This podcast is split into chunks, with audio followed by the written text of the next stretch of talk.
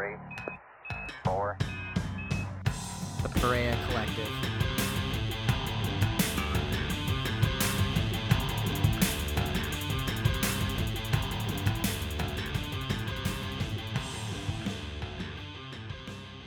What is up, Josh? Oh, just a proverbial another day and another dollar. Only $1. Yeah. About the salary. Yes. 68 cents after tax, I guess. Right. How you been, man? How are things? I'm doing all right. You know, we've settled into the new year. We've kind of moved past all that social and political unrest and starting to get right back into focusing on the virtual classroom. You know, there was a thought that today something, we always record these on Wednesdays. Mm-hmm. There was a thought that something was going to happen today because these all were Wednesdays in succession in terms of, I want to say it was the impeachment, the storming of the Capitol, and something else. But they're all on Wednesdays, I think. I didn't know that. Yeah, and so they're like, what's going to happen this Wednesday? It was kind of funny. It's kind of like, what do they say about celebrities? They die in threes. Yeah. So three Wednesdays in a row. This is a boring Wednesday, I guess. It's just a normal day. Yeah, normal okay day. With that. How's teaching, man? It's okay. You know, I'm enjoying it. I think you and I are kind of lucky people because we get to teach subjects that kind of go beyond the classroom, right? I mean, I get to teach environmental science. You get to teach human geography, and we're in energy right now. Nice. Yes, and so I'm trying to help students understand the conversation about fossil fuels and renewable energy and a little challenging doing it Zoom, right? You know? Yeah, it doesn't register the same way. It doesn't. I don't think. I do think that, I know everyone's going to think that their class isn't the same and it's so much better, but I really do feel like the things that we have to get across, because they're so current, there really is something different about having them in person versus online, yeah, right? And it makes it a little bit harder. But we were talking a little bit earlier, you know, just about the ideas that our classes bring out, and kind of funny, we're at a cross section of each other where we're sort of current. Right. There, I can't think of another class where you're actually teaching something that's currently happening right now. Yeah. I mean, I guess math doesn't really date itself. Like, there's not a past math and a present math, I guess. Right, but no math student comes to their class and says, "Oh, I saw this great article." Yeah, I guess math. That's true. It mostly stays the same. Or a great documentary. Yeah. About math. Obviously, history stays in its lane. English, for the most part, studies old books. You know, and so I think that there's something really special and unique about the classes that we teach, but also, I'd argue that there's something difficult in that. You can't rely on old stuff. Like, it's constantly changing. Right. If you're like, hey, I'm going to use this article, you know, for the same 9 years, shout out to those teachers that use the same thing they were using in 2002. Not 9 years ago. Yeah, whatever it is. You can't. No. Because it changes. Yeah. So when they're talking about, you know, energy, energy is not the same now as it was 10, 15 years ago. And so you have to kind of constantly stay up on that. And so where a lot of other classes just have standards that they have to teach that are, make sure you cover this equation, this theory, whatever this is, cover this book, talk about, you know, this grammar. Mm-hmm. Ours is kind of, here's the concepts, but the way that you apply them is going to change year to year. Right. And I think you and I are fortunate because we already liked those conversations. We liked those stories. And so when I was asked to teach environmental and you were asked to teach geography, it was a no-brainer.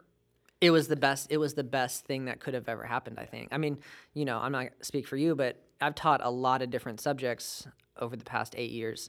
This is my favorite. Not even close. Like, I got my dream job. What are some of the aspects of teaching your class that you just really, it doesn't even feel like work. You just really enjoy getting to have that conversation with your students? I don't know. I feel that because it's so applicable, like it's so easy for kids to be like, this is so stupid. When am I ever going to use this? Mm-hmm. Like, this is never going to apply to my life.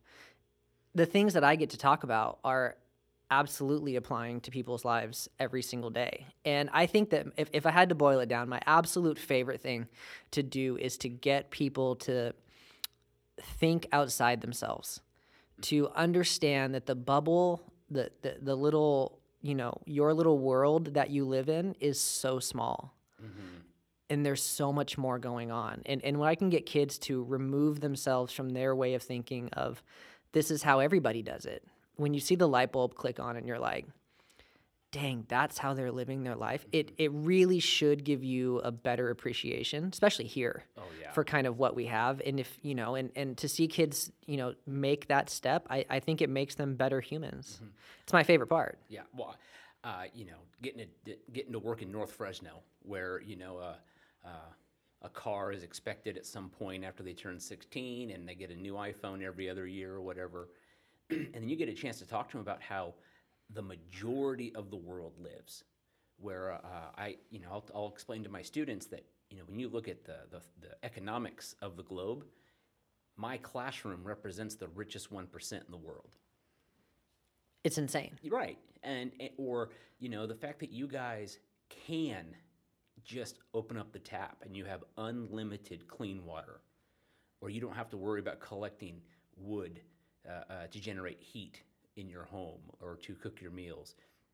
And at first they look at me like, well, those are those people over there. And then they start to realize that every civilization started there. We all started off as subsistent farmers or nomads, and then we started building small villages and cities, and then one city attacked the other city, so we had to develop walls and defenses. And it reminds you that we all start from the same place. Right? Some groups got lucky with technology or war or conquest, whatever that may have been.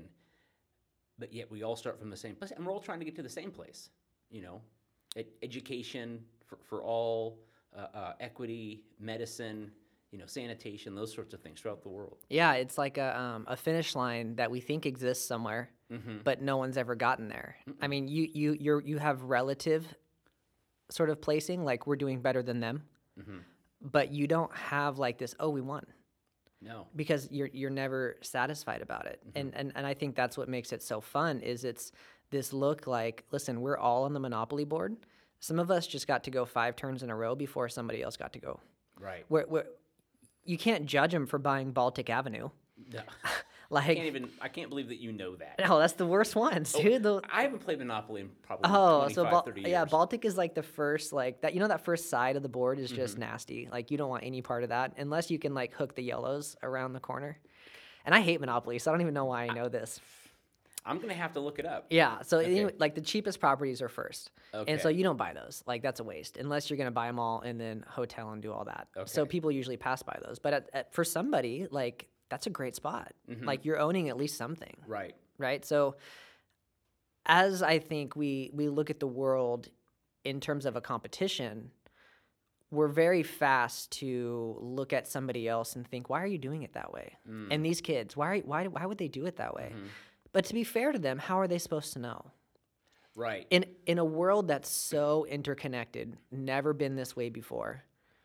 How is it that we don't know what's going on in the rest of the world? Okay, and I think that's such an important point, right? Social media and technology has technically made the world smaller, right? We think we've got access to all of these ideas and peoples and places, and yet we have no idea what's going on in one state over, Nevada or Oregon, let alone civil wars in other parts of the world, or social unrest, or the fact that, you know, one political leader has, you know, there was an attempted assassination on his life. And when you bring that to the kids' attention, they think, well, it doesn't matter. Yeah, it's bizarre, right? I mean, to think in like 1850, like, yeah, no one really knew what was going on a state over or a city over, mm-hmm. definitely not a country over. Like, you had no idea what was going on. But now, you know, you can connect with anybody around the world instantly. Yet you're right, it does feel smaller. Mm-hmm. And there has to be something going on there, right? Mm-hmm. We look at the control of the media, what they want us to see, what they don't want us to see. We look at the types of things that get posted, that get talked about. Well, you can't post that because that is now going to bring eyes over to this problem, and there's a human trafficking problem still over there, and that's much better if we don't know about what's going on. Mm-hmm. And you don't really want to know how your bananas got here. You just want to keep the low prices. Right. Like, there's this really weird dynamic that exists in a country like ours where we want to claim education. We want to claim that we know all these things. But at the end of the day, do we really want to know what's going on out there? Because we're not going. Right. Right? There's this look that migration in the United States only happens one way. Mm-hmm. You know, no one's worried about people leaving the United States going somewhere else. That immigration problem is not our concern. No. Everybody wants to get in, but then when you get in, there's nowhere else to go out. Right. So we don't need to know about what's going on in all these other countries because it's not going to be a problem for any of us. If you're traveling up from Guatemala, you do need to know what's going on in Mexico, because you're going to eventually make your way through there, right? It's like following the path. Again, let's go back to the Monopoly board because I'm feeling good about it. You start traveling around that board, you need to know what's happening. Yeah. Before you get to Park Place and Boardwalk, we'll call that the U.S. Okay. And Canada, we'll throw them in. Before you get there, you got to know what's going to get you there in the first place. Like, what path are you going to take to actually make it? Right. And these are people, and you know, that's a whole other episode, right, of dealing with this caravan of folks moving up through Central America. Through Latin America, and then I'm thinking to myself, as we're talking about connecting what's happening to our students in North Fresno and the world, were you the one that told me about the movie Mulan, that live-action one, where apparently Disney filmed part of that movie in a city that's known for using slave labor, and they've actually taken an ethnic group of Uyghurs. I don't know. This is not me. I did not know. Okay, you didn't tell. And as I've seen this on the news, no one's refuting it. They're just like, yeah. And there's some speculation that maybe iPhones are being made by this ethnic group. I think I did hear about that. That has been put in some sort of concentration camp. Yeah, camps, right? Slave labor. And Disney filmed in that area. And some people were upset. And like, okay, wait a minute. We're upset at Disney for filming in a place where we know there's slave labor camps. We're not upset that there's slave labor camps. Right. Let's look at the issue. Right. And no one knows about that. And no one would have known about that if it wasn't for this occasion. Right. Right? And unless you're out looking for these issues and you're looking for these things to happen, you're not going to know about them because they're not on the news. But do we want to know? I mean, what do they say? Ignorance is bliss? Yeah. I mean, what would the news be? Oh, my God. Just devastating. It would be. All day. And I got to tell you, I turned it off. I don't know about you. You've never been a big news guy. Not really a news guy. Yeah. No. But you were. I was. Oh, my gosh. I was consuming all sorts of media. And I told myself it's a hobby, which is a pretty lame hobby. I told myself that it was something I could use in adult conversation. I could use in my curriculum. But it's never good. If you do think you hear a good story, then there's some sort of twist or turn that the guy didn't pay his taxes, or there's an affair, or even like following Tiger Woods. Remember years ago? I mean, everybody loved Tiger, and then you realize he's got these issues, and maybe that's part of the issue. There is no Cinderella story that finishes beautiful, and they lived happily ever after.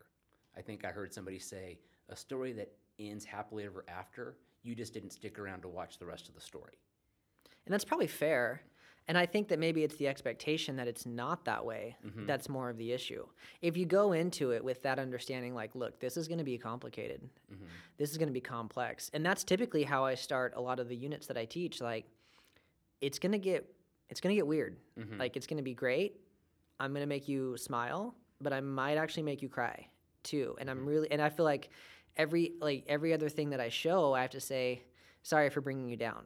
Mm. But should I apologize for showing them what's actually happening? Well, I'm curious. So you're dealing most with freshmen, 14, 15-year-old kids.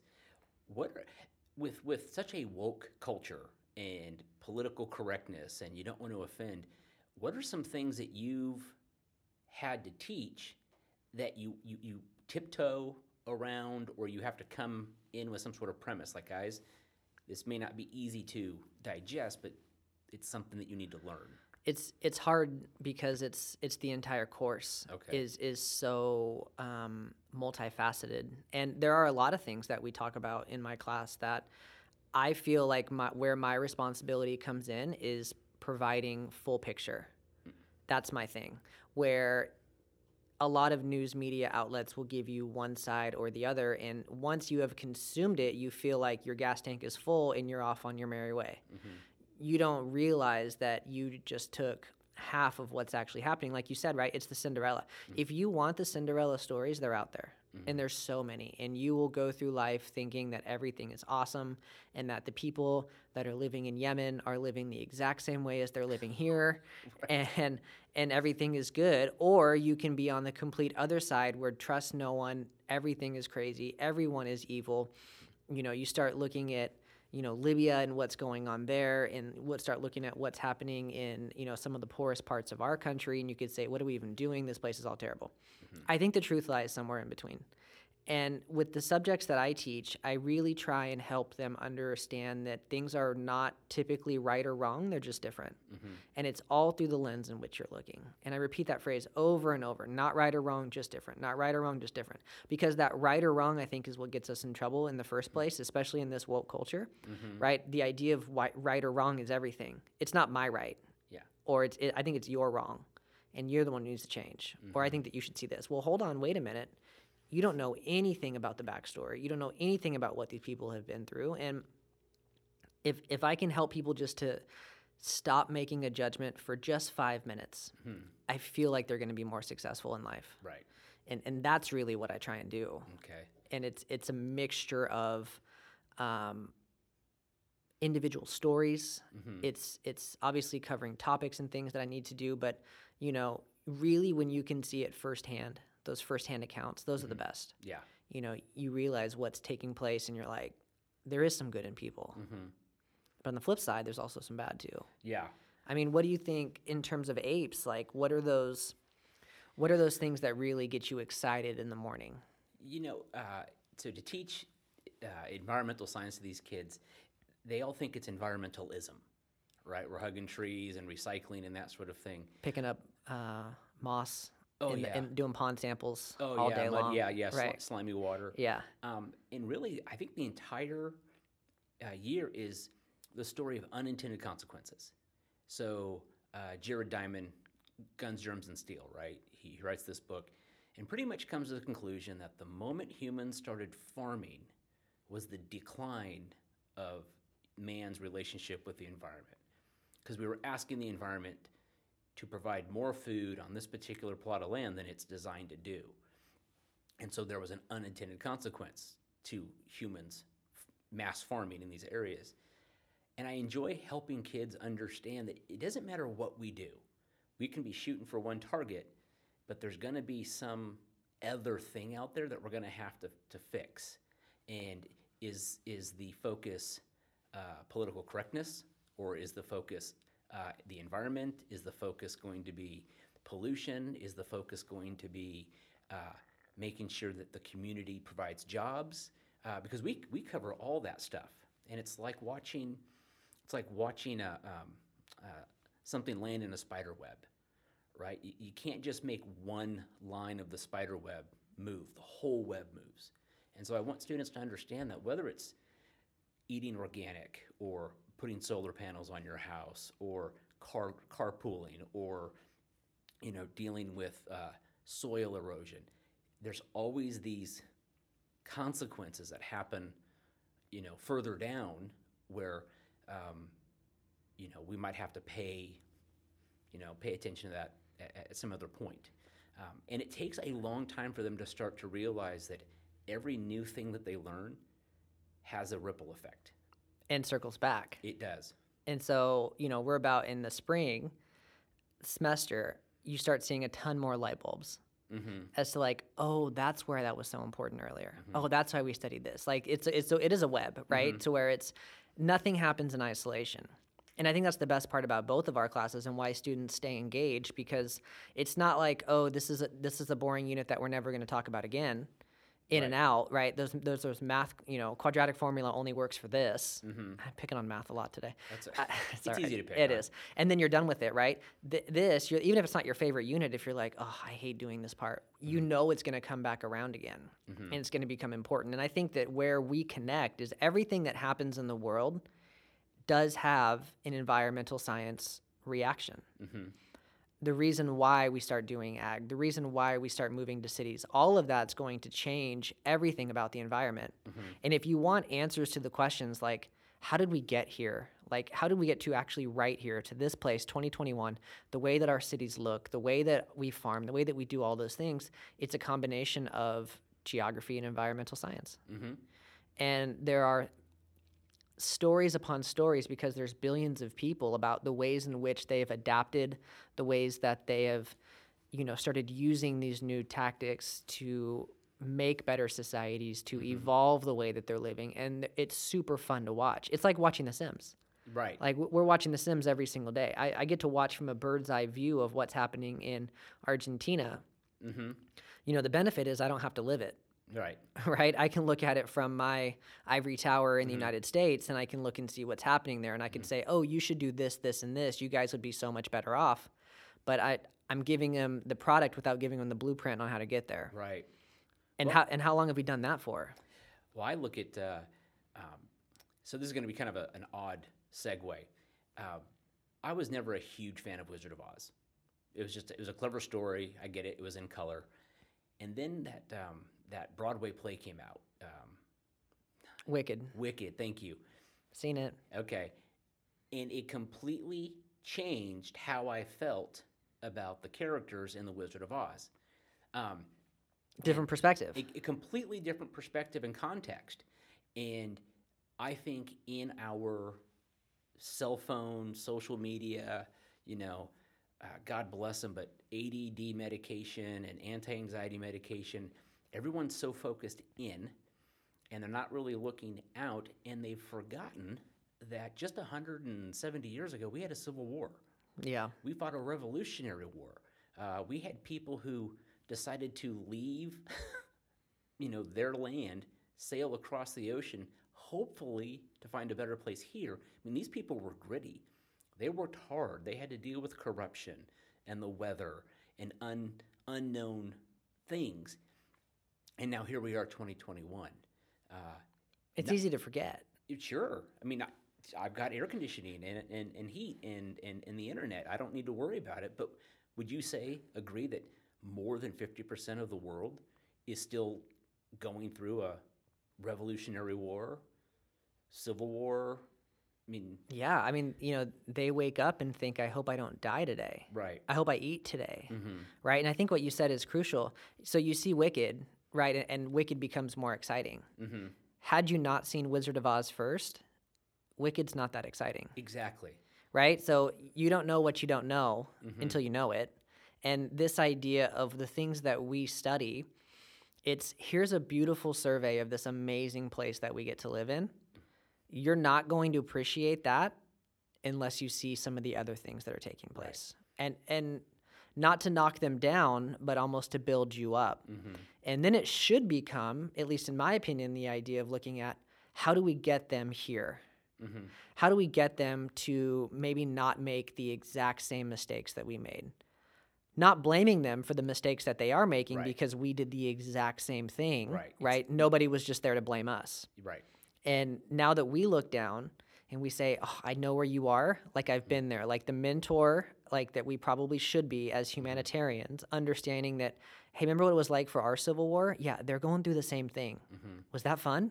No, let's figure out a way to help them. Well, in both, because I enjoy the academic side. I also enjoy the political, social side. I do wonder sometimes when a country like America or parts of Europe and parts of Asia have the opportunity to help, I don't think it would take a lot to step into parts of the developing world and say, we want to help you with sanitation. We want to help you with roads. And then we don't want anything in return. And I feel like as a proud patriot, I still feel like sometimes America looks at these parts of the developing world and thinks to themselves, okay, we're going to offer you $1, but as you guys come up out of your subsistent farming, we're going to wind up taking $3 from you. Yeah, we're going to need that back. Yeah, and so, extra. So the developed world is taking advantage of the development of other parts of the world. And of course, I think both you and I agree that that's not right, because when America was coming up, Europe tried to take advantage of us, right? Yeah. And we said, nah. Yeah, not going to happen. Right. And so... we've seen it. Yeah. And it's about actually helping, though, mm-hmm. versus this idea of what we think helping is, mm-hmm. right? And so, I don't know. I just feel like with all of the things that are existing in this world and this really cool cross-platform that we have between us, you know, we always talk, hey, you know, what are we going to talk about next week? What should we do on the podcast? Should we go here? Should we go here? And things have just gotten... crazy, mm-hmm. especially politically, and it kind of puts you in a funk a little bit, yeah. right? Like it's not something that we thought about when we were, you know, trying to do this podcast initially, which was, you know, to fill the cup, was to engage in good conversation. Like, why don't we stick to what we know? Right. And why don't we share these really awesome stories that, you know, I didn't get a chance to take AP Human. Mm-hmm. I didn't get a chance to take apes when I was in high school. Right. Like, I wish I did. I didn't even, to be honest with you, I wasn't a kid who would have taken these classes, but I loved having these conversations. Yeah, I don't know that I was in a spot where I was either, but, you know, now, and, you know, talking to my friends and, you know, I'll share stories about some of the stuff that I'm talking about in class, you know, it's always, dang, I didn't know that was the thing. Like, right. man, that was awesome. Mm-hmm. Like, where do you find that? Where do you get that? You don't get it in mainstream media. You don't get it on the news. It's not going to be trending on Twitter. Mm-hmm. Like, these are all the underground stories of things that make this world so great. And I thought, what a better, like, way to maybe just do a little mini series or a little segment for the next couple of weeks and see kind of where it goes, just talking about what it is that we teach. I love it. And like you alluded to earlier, it does touch every aspect of our lives, whether it's, you know, the environment, whether it's cities and urban planning, whether it's energy use, whether it's culture. And these are things that we just sort of think kids are going to figure out and sort out eventually. Even adults. Yeah, but it's a lot more complicated. And we get the chance to create context and help. Like you said, it's not right or wrong. It's just different. Yeah. And they get a chance to process that. Yeah, I love it. I'm very much looking forward to this. I think it's going to be fun. I hope that the listeners enjoy it as well.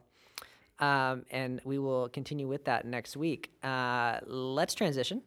Wisdom of the week. Wisdom of the week. So you and I are big fans of a couple authors out there. One author I really enjoy. I know he gets himself in a little bit of trouble. People. Politically. I've never. It's Jordan Peterson. I've never found him to be offensive, but I know that he ruffles some feathers. Maybe as you should. Which is what I like about him. I've never found him to be. Cruel or dishonest, or mean. It never mean. No, never mean. Or hateful. Right. You know, the things that he talks about again are not welcome in every circle, which I feel like is completely okay. Right. It's not right or wrong. Mm-hmm. It's just different, and this is the way he thinks. And so, in one of his books, 12 Rules for Life, he says, "And if you think tough men are dangerous, wait until you see what weak men are capable of." And in a world where we've got lots of transition, where the woke mob seems to be changing what we can and can't do so quickly, it's the weak-minded people who are going to incite change that I don't quite know if America knows how to handle when weak-minded people force their uninformed opinion on the masses. And what's hard about that too is what are the strong-minded doing while this is taking place? Well, I'm a bit of a pessimist. I think a lot of the strong-minded people are focusing on their 401ks. Inward looking. So yeah. Being strong-minded, not equivalent to selfless. Right. Yeah. Which is just so hard, I think, because you're right. The leaders, how do you get to be a leader? Like, what is it that makes you in those types of positions. Mm-hmm. You know, it's kind of changed. It has. Because all you have to do is be trending. Yeah, or, you know the right person. Mm-hmm. And this idea of leadership used to have, you know, I remember all those books growing up of, you know, here are the 10 things it takes to be a leader. Mm-hmm. And they were like, no one was disputing them. Mm-hmm. It was, yep, that works. Yep, that works. I want to follow that person. And where are those people now? Like, they're in trouble. Yeah, I think they're canceled. Yeah, they're afraid to pop their head out of the foxhole. You're right. They're canceled. Yeah. And who's canceling them? It's the weak-minded mob. Yeah, and I think that people who aren't willing to give that type of thought time. Right. And really say, let me hear what you're saying. The people that are upset at Jordan Peterson, I have not heard a great counter-argument. I have not either. And I think that's just it. If you're quick to respond, you lose credibility. Right. At least to me. Like, I always get made fun of for having like slow pauses and like taking too long. I've never noticed that. Really? People make fun of me all the time. They're like, "Why does it take you so long to respond?" Right. I always just like try and take an extra second to listen because I don't want to sound stupid. Mm-hmm. And I think that happens so often where people are just so quick to shout at the mouth and say what they feel. The strong people are like, what are we doing here? Mm-hmm. No one's listening. No. I'm wasting my time. Mm-hmm. I'm at risk of, you know, losing what leadership position I have. Mm-hmm. And you're right. The weak-minded love to follow. I do hate the conversation about the sheep, though. If there was one term that I could make go away, it's just this idea of sheep. Oh, really? In 2020, 2021. In what context? I don't know. I just feel like it's such a political like dagger, like that people are using like as if you don't know what to do or what to say. It's like the cheap go-to, like you just call them sheep, right? And everybody's a sheep. And I wish people would wake up. And I've seen maybe it's like social media where I've just seen like people who shouldn't be ranting are ranting about, you know, these sheep need to wake up and all of this and everything. I don't know why. Maybe it's just the vocabulary. It just really gets to me. And I would be willing to bet that I don't care what side of the argument you're on. There's probably weak-minded sheep-like people following a leader, and they don't have, again, the context. Because I've met some people who agree with me, and they're following this idea, but they don't know why they're following it. And I would much rather hang out with somebody I disagree with, who knows why, who is passionate and informed about what they think and believe, as opposed to somebody who agrees with me, and they just want to yell out, you know, mantras and slogans. Maybe that's it. Maybe I just don't. I feel like the word sheep is cheap. Yeah. It kind of gives you like a get out, like, aw. Mm-hmm. You're a sheep. You're sheep. Like, you're just following the herd. Like, you're just doing what you're supposed to do. Right. Instead of the idea, like, if you call someone, oh, that's just really weak-minded. Yeah. Oh, so you don't have an opinion. Right. Right. Those, I don't know. Maybe it's just my personal hang-up. Maybe we'll have to tap into your issue with sheep. Maybe, I don't know. There might be something deeper there. I do talk about herding sheep and stuff in class, so maybe it's just a little bit too close to home for me. Well, I am excited, Josh. I think this is going to be the next fun couple weeks as we dig into some of these really cool topics. I'm trying to post some cool stuff on our social media, too, at the Perea Collective as we start looking at these topics and how they're playing themselves out. Should be a good time. I'm looking forward to it. Next week, come back ready to go, Professor. You too. Let's do it. All right. See you, Mark. See you guys.